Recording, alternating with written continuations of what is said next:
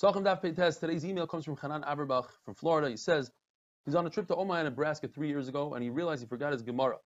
So he did a quick search online, and he found our shiur. He's been with us for three years, and he says, today I can proudly report not only have I learned with MDY Chaver nearly 30 plus different cities in the U.S. while traveling and finishing Shas, but now my seven-year-old boy often joins me to experience the love of Gemara that I've developed as a result of your dynamic shiur. It's not about the daf, it's about the Yomi slash Eli. Hope to meet you either in Florida, I live in Boca, or on an upcoming trip to Ramat Bet Shemesh when visiting my family. On behalf of my entire family, may Hashem continue to give you the strength to continue until 120. Amen. Thank you, Hanan. So we were learning in the Brisa that if five people brought a korban Pesach, and unfortunately, after they bring the korban Pesach, they find a mum in one of the korbanos. We don't know who who's the owner of that particular korban. What do you do? The answer is there's nothing to do. They cannot bring another korban Pesach, and one of those five is not going to be Yaitse.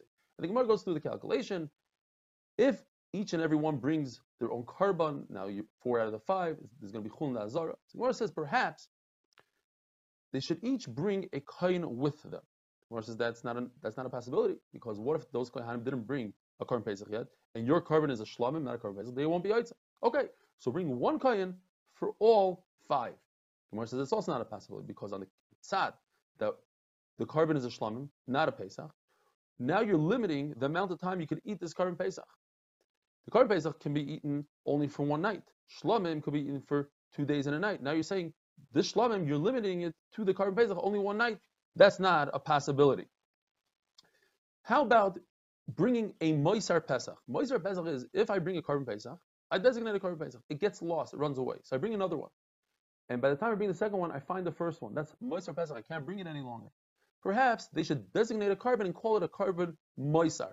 And that will relieve us of the problem because this Moisar will only be eaten for one day, one night, like korban Pesach. There's no problem here.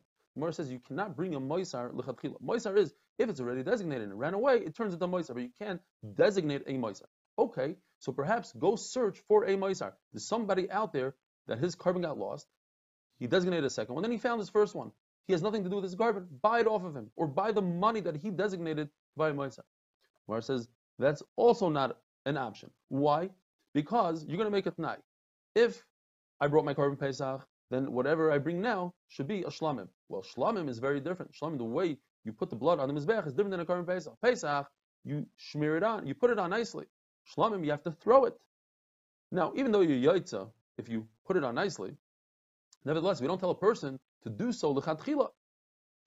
Another problem is, and this is not a ma'akiv, but when it comes to a shlamim, you have to do smicha, you have to lean on the head. Pesach, you don't. Now, a woman who doesn't have to do smicha, so we're going to go back to the first problem. The zrika sadam is different. It's not been a sin, it's bezrika. So therefore, there's no eitzah, and they don't bring a second korban. Says the Mishnah, if a person tells his son, I am going to make a korban Pesach, and whoever gets to Yerushalayim wins the race by getting to Yerushalayim first, he'll be Zayich in the korban Pesach. And that kid that's Zayich in the korban Pesach, he'll be Mizak at his brothers. Explains Rabbi Yochanan what's going on here. In fact, the father had in mind to be Moitzi all his sons. He just wanted to be Mizaras them, he wanted to teach them chinuch to run for a mitzvah. If you don't say that's the pshat, how is it possible for a son to be Zayich for all his brothers after the Shechita? The Mishnah says you cannot be part of a group once the Shechita occurred. The Brisa says there was once a story the father did so to all his kids, and the girls beat the boys. And the Gemara says that the girls were Zrizos and the boys were Shvelim, they were low. But at the end of the day, the boys were Zeich in the korban. Why? Because the father had a mind for everybody. Says the Mishnah, you could register people to korban as long as there's a kazais for every person registered. And what's the chiddush? The chiddush is not like Rabbi Yehuda that if a whole group leaves and a new group comes, according to Yehuda, it's not a good korban. You have to leave at least one person from the first group. Our Mishnah holds you don't have to. You could leave a chabura. If you're registered in a korban, you could leave up until the shchita. Rav Shimon says up until the zrika. And the machlekes says in the word mihiyais miseh. Does it mean that the animal's alive, so up until shchita, or means when the animal's around during the avodah? But to register to a korban, not to leave it, but to be part of it, according to everybody, you have to be part of it before the shchita occurs.